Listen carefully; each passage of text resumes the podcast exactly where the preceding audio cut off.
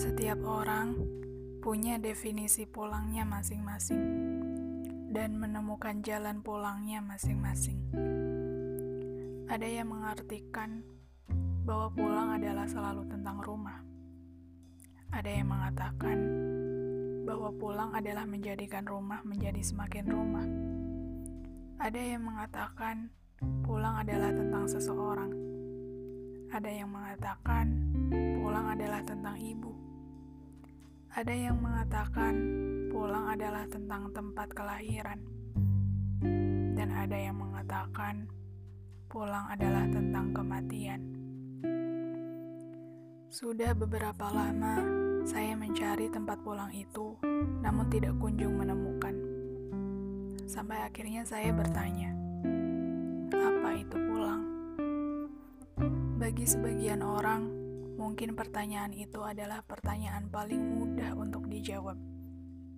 Tapi bagi saya, untuk menjawab pertanyaan itu saja butuh waktu bertahun-tahun lamanya.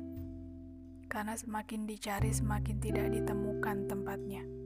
Semakin berusaha menerima maksud kata orang lain, semakin menolaknya. Namun pada akhirnya, seiring berjalannya waktu, saya menemukan definisi pulang versi saya.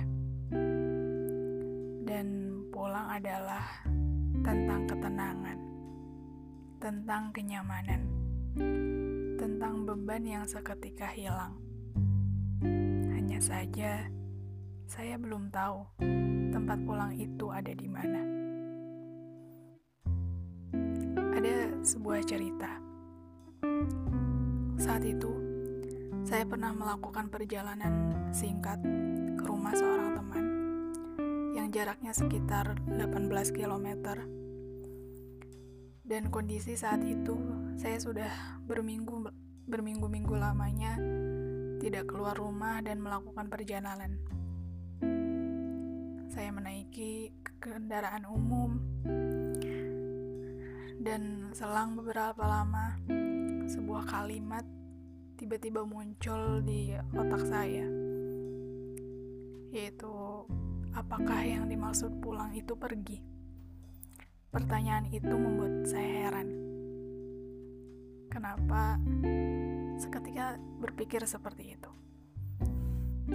Dan semakin dipikirkan semakin mengiyakan jawabannya.